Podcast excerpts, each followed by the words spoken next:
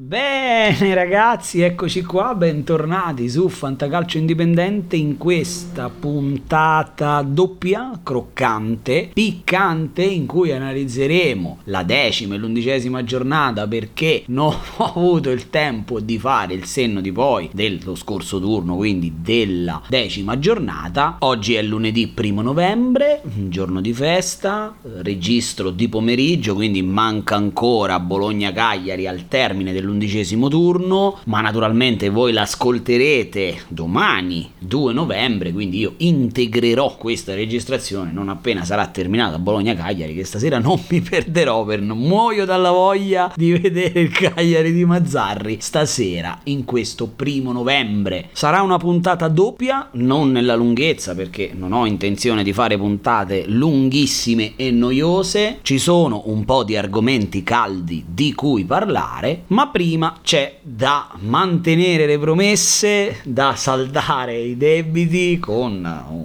ragazzo, un amico del canale Telegram. Ci eravamo, gli avevo promesso che avrebbe potuto scegliere la sigla, a lui non piace, non so perché la sigla che uso sempre, io continuerò ad usarla, ma per questa puntata, avendo raggiunto, ormai superato in verità, però avendo raggiunto i 100 follower sulla pagina Instagram, è suo diritto scegliere una sigla, quindi io con la tristezza dentro, con l'amaro nel cuore, per questa puntata doppia del senno di voi, la scelta Salvatore e quindi onore a te, sigla!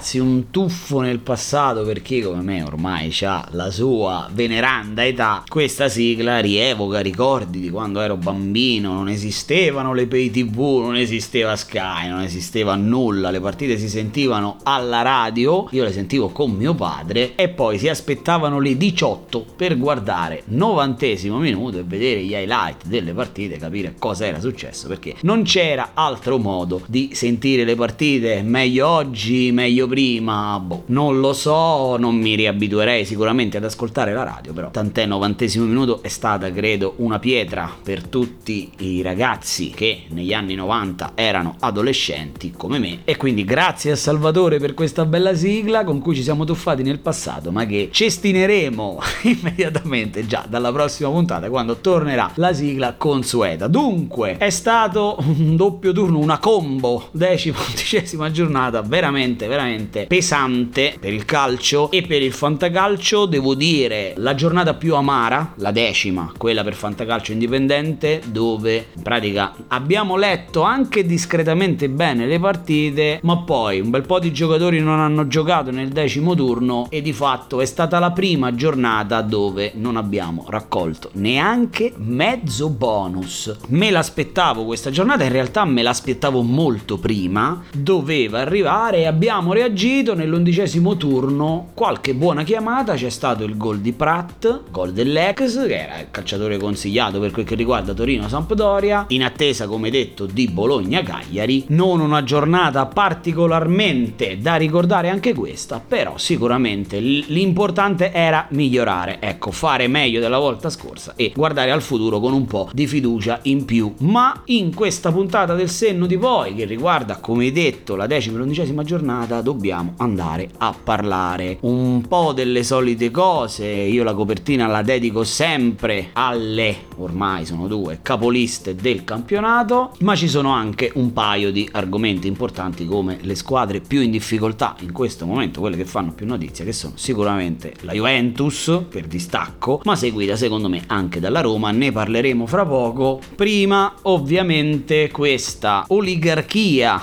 che c'è nel campionato di Serie A che ormai vede un vuoto tra le due squadre che si dividono il primo posto, Napoli e Milan, appaiate a 31 punti, il Napoli con un, con un numero strabiliante ai gol subiti, ovvero solo 3, che è una roba veramente fuori di testa, secondo me un dato veramente veramente bello e importante. Il Milan ha subito qualche gol in più, però è lì anche il Milan. Cosa dire di questa situazione? Allora, secondo me lo scontro bisogna bisognerà arrivare al 19 dicembre quando le due squadre si affronteranno in casa del Milan, fra l'altro alle 20.45 del 19 dicembre, però in questa copertina che come al solito si dividono facciamo un'analisi incrociata perché come abbiamo detto un po' di registrazioni fa, questo mese di novembre che è appena cominciato vedrà il Napoli affrontare finalmente aggiungerei avversari innanzitutto più blasonati, ma anche quelle squadre che sono molto in forma in questo momento e che inevitabilmente romperanno i coglioni senza magari andare a cercare solo di difendersi e basta. I partenopei infatti avranno un mese di novembre molto molto impegnativo. Partiranno già dal prossimo turno, quindi la dodicesima giornata, affrontando il Verona che l'abbiamo detto a più riprese al momento è l'attacco migliore della Serie A dopo Inter e Milan ma ha fatto più gol del Napoli 24 contro 23 e se consideriamo che ha pagato un inizio ad handicap in che senso? Le prime tre giornate con Di Francesco hanno portato poca roba. È l'attacco più forte se analizziamo soltanto il periodo dal quale è arrivato Tudor. Poi dopo la sosta andrà il Napoli a Milano contro l'Inter, poi ancora ospiterà la Lazio dell'ex Sarri che tornerà al Diego Armando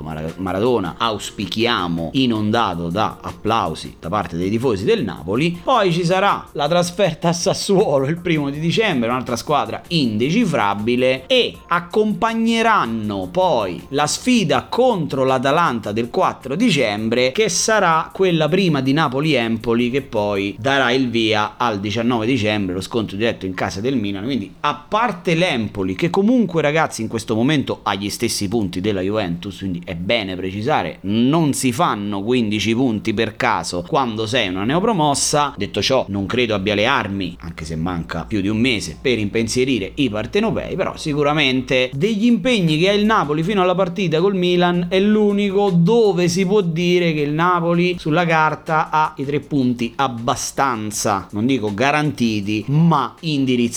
Tutte le altre partite saranno da giocare. E qui mi riaggancio al Milan in questa analisi combinata fra le due squadre perché non starò qui naturalmente a fare il parallelismo calendario del Napoli, calendario del Milan futuro, però va detto che le squadre hanno gli stessi punti 31, ma il Milan ha fatto già un bel po' di scontri diretti, al netto di quelli con Juventus e Roma che sono state entrambe affrontate da tutte e due le squadre, il Milan è andato a vincere sul campo dell'Atalanta, è andato a vincere sul campo della Lazio e non solo, come detto, non è soltanto andato a vincere, è andato a fare due capolavori tattici in casa di queste due squadre e vorrò vedere il Napoli come invece ne uscirà dal confronto con Lazio e Atalanta. In ogni caso possiamo tranquillamente dire che queste due squadre stanno facendo un campionato a parte perché avere 7 punti di vantaggio dalla terza, che è l'Inter, la seconda, ma in realtà la terza dietro Milan e Napoli, è a 7 punti come detto e soprattutto 12 punti dalle quarte classificate che in questo momento sono Roma e Atalanta con 19 punti, secondo me è tanta tanta roba che comunque consente anche qualche passo falso a queste due squadre. Come vediamo questa lotta qui su Fantacalcio indipendente, mi sono espresso più volte, credo che il Milan abbia una rosa più profonda,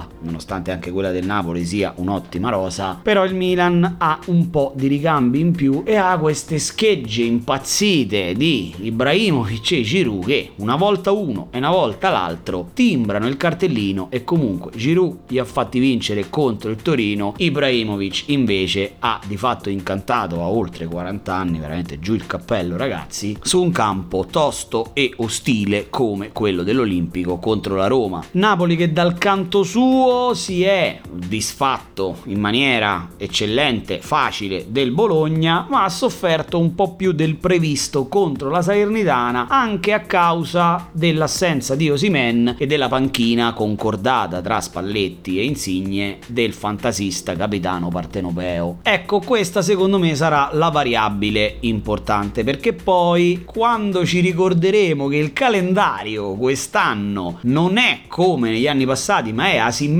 quindi l'ordine delle partite nel girone di ritorno non sarà lo stesso di quelle del girone d'andata, probabilmente ci troveremo a una fase centrale che prima il momento caldo arrivava a febbraio-marzo, si diceva gli scudetti si vincono a febbraio-marzo, forse oggi questo periodo è lievemente anticipato, spostato verso la fine dell'anno dicembre e i primi due mesi, gennaio e febbraio, con tanti tanti scontri diretti ravvicinati che ci saranno e inevitabilmente la variabile della Coppa d'Africa sono solo due o tre partite, però insomma tutto lo zoccolo duro, la catena centrale del Napoli formata da Koulibaly, Anguissa e Osimen non ci sarà in queste partite e bisognerà vedere se da un lato abbiamo già visto come il Milan è riuscito a sopperire all'assenza del suo calciatore più talentuoso che è Brahim Diaz, al Covid per Teo Hernandez, ha di fatto quasi assorbito del tutto l'assenza di Megnan che durerà ancora per un po', il Napoli invece mi è sembrato un po' disorientato senza Osimen, come detto ha sofferto più del previsto contro una Salernitana stoica che ha menato come i fabbri dal primo al 95 ed ecco magari quando l'avversario non sarà la Salernitana, forse, dico forse, il Napoli potrebbe lasciare qualcosina per strada, ad ogni modo è un campionato bellissimo, avvincente e veramente veramente interessante. Abbandonando le due di testa che insomma è giusto abbiano il dovuto spazio all'interno di un'analisi che abbraccia due giornate, anche perché sono due delle poche squadre che hanno consolidato la propria posizione, perché poi la classifica è stata un po' stravolta, specie per un paio di squadre. Una di queste è sicuramente la Juventus. Ora fare un'analisi approfondita della Juventus richiederebbe troppo tempo. Quel che è certo, andiamo ad analizzare quello che è successo. Ha perso in casa contro il Sassuolo, che poi si è visto, insomma, non essere questa compagine irresistibile, visto che poi nel turno successivo, ovvero domenica scorsa, ha perso in casa contro l'Empoli, allo stesso modo in cui aveva vinto contro la Juve, quindi in contropiede e nei minuti di recupero, ma soprattutto è stata strapazzata dalla squadra. Rivelazione finora di questo campionato che è il Verona di Igor che come detto in fase di consigli, in fase di analisi aveva il dente avvelenato e si è tolto secondo me un bel sassolino dalla scarpa, non nascondo che umanamente, quindi non a livello calcistico, non a livello fantacalcistico, né volendo mettere in mezzo discorsi di tifo, credo che umanamente per una persona che è stata messa in discussione sul proprio lavoro per quel che ha fatto l'anno scorso dalla Juve e mandato via in favore del ritorno di Massimiliano Allegri sia una bella soddisfazione, una bella rivalsa ospitare la Juventus e batterla con pieno merito in casa. Dei meriti del Verona abbiamo già parlato tantissimo, voglio spendere qualche minuto, qualche parolina a parlare di Juventus. Adesso pare che sia andata in ritiro come la Lazio, quando le cose vanno male, il ritiro quello della Lazio è stato un ritiro lampo, durato forse un giorno e mezzo. La Juventus ci passerà quasi una settimana intera anche perché c'è Juventus Fiorentina sabato prossimo e Juventus Fiorentina sarà un'altra partita molto molto delicata per la Juve. Ora è difficile capire quanto peso dare a quella striscia di 1-0 e di vittorie fatta dalla Juventus prima del declino e quanti meriti invece dare alle squadre che hanno affrontato la Juventus ultimamente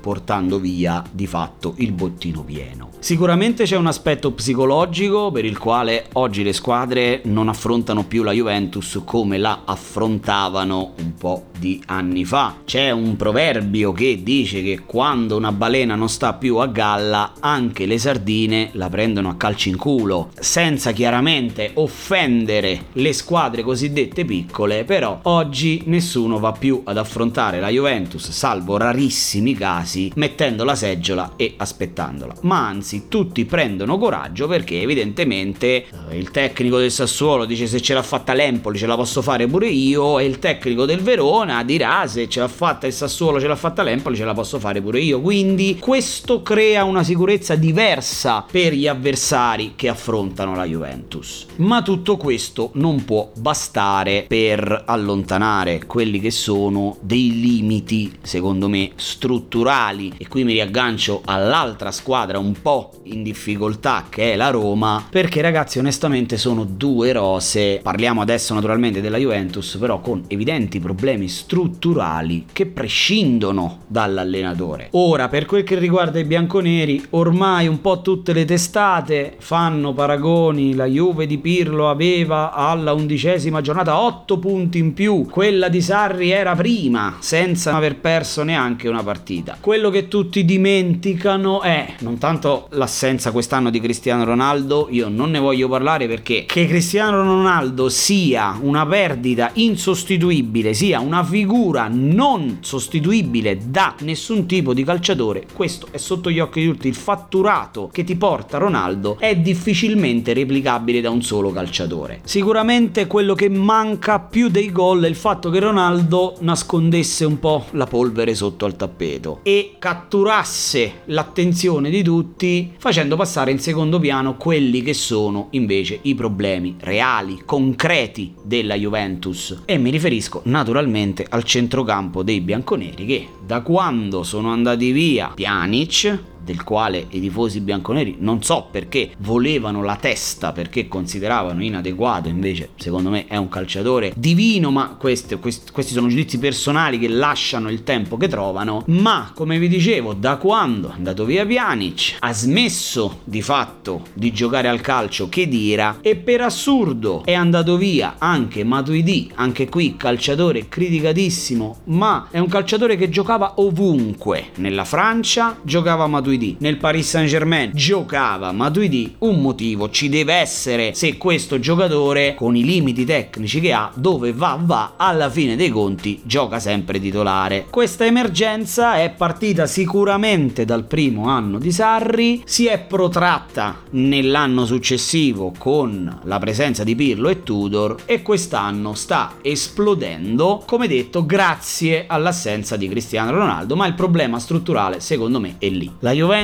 non ha un calciatore in grado di dettare i ritmi e costruire gioco, ha Arthur che potrebbe, ma è un calciatore che finora si è mostrato palesemente inadeguato, ha Locatelli che potrebbe servire per dettare il ritmo, ma non è il suo ruolo principale e comunque non può portare il peso sulle spalle del centrocampo bianconero. E in più ha tutte queste figure un po' strane, un po' mitologiche mitologiche come Bentancur, come Rabiot, lo stesso Bernardeschi, calciatori che si giocano ma non fanno bene la fase difensiva, non fanno bene la fase offensiva, stanno lì probabilmente perché non ci sono alternative. Il risultato è che se alla Juve gli togli Chiesa, gli togli Quadrado e gli togli Dybala, la squadra veramente non sa cosa fare e questo diventa un aspetto molto preoccupante per il futuro perché al di là che Allegri possa piacere o non piacere, quelli che vanno in campo sono i calciatori. Tu puoi mettere anche Nils Lidolm, puoi mettere Arrigo Sacchi, puoi mettere chi vuoi sulla panchina, ma quando hai calciatori dal tasso tecnico non eccelso e che molto spesso si trovano a dover giocare fuori ruolo per sopperire ad una rosa costruita male, succede che la squadra non gira e comincia a perdere punti contro chiunque. Ovviamente Ovviamente questo discorso vale anche per l'attacco perché di fatto la Juventus è due anni che fa tre competizioni con un solo centravanti di mestiere che è Alvaro Morata. Si può discutere da qui fino a domani sul valore, può piacere, può non piacere, ma è l'unico centravanti di mestiere. L'anno scorso c'era Ronaldo, ma Ronaldo non ha mai voluto fare il centravanti. C'è Dybala, ma non è un centravanti. Quest'anno è arrivato Moise Ken che neanche è un centravanti avanti. Quindi la Juventus pecca a centrocampo, ha un solo centravanti di ruolo, di mestiere in rosa e quindi anche per gli avversari comincia a diventare, non dico facile, però quando gli schermi Quadrado e Dybala e Chiesa, diciamo che la Juventus è finita, non voglio usare questa parola naturalmente, però sicuramente si complica un po' tutto. Riuscirà un ritiro a far uscire la squadra da questa situazione? Non lo so, sicuramente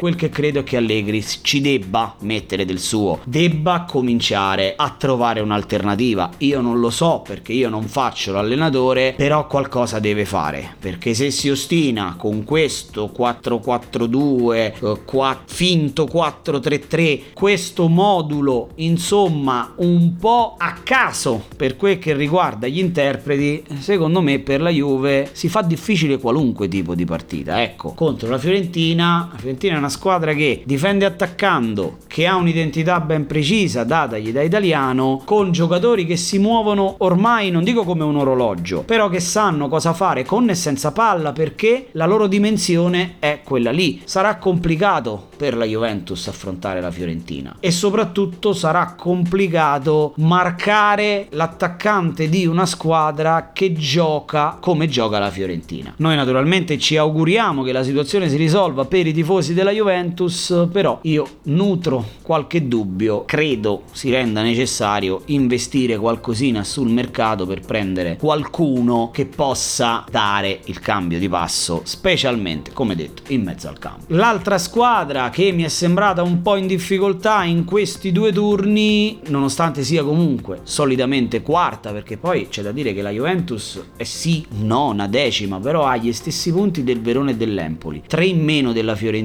uno soltanto in più di Torino e Sassuolo e addirittura se il Bologna stasera dovesse battere il Cagliari aggancerebbe la Juventus stessa, quindi a differenza della Juventus la Roma ha una classifica un pelino più tranquilla, però anche qui ci sono dei limiti strutturali con Mourinho, ora va detto che lui ha chiesto, chiedeva un centrocampista con insistenza, questo centrocampista non è mai arrivato e di fatto i limiti si palesano, è una squadra che non sa difendere all'indietro, che è priva di qualsivoglia filtro a centrocampo e quindi quando si va a scontrare con squadre come il Milan che con la tattica, col giocare di squadra ti mettono in difficoltà, ne esce fuori una partita la Roma per i primi 70 minuti non ha fatto un tiro in porta. C'è stata la reazione confusionaria dopo aver trovato il gol nel finale, ma niente mi è sembrato di organizzato, di provato, frutto di uno schema o di un'idea. Tutto frutto dell'emozione e del momento. Questo sicuramente va anche individuato in un Mkhitaryan in caduta libera, in un Abram che non è Zeco, eh, non è Zeco sotto nessun punto di vista, al di là di quello realizzativo. Abram ha fatto quei due gol nelle prime due giornate giusto per rovinare tutte le aste di fantacalcio, ma in Serie A non si difende come in Premier League e un periodo di ambientamento ad un calciatore che viene da un campionato straniero glielo devi dare. Fatto sta che se non segna lui, la Roma fa tanta tanta difficoltà anche col Cagliari, risolta con due calci piazzati, uno che ha generato il colpo di testa di Bagnez, uno direttamente in porta, bellissimo da parte di Pellegrini, ma altrimenti la Roma era andata sotto anche con la squadra che produce meno gioco in Serie A che è il Cagliari. Con il Milan si è visto il Milan ha di fatto controllato la partita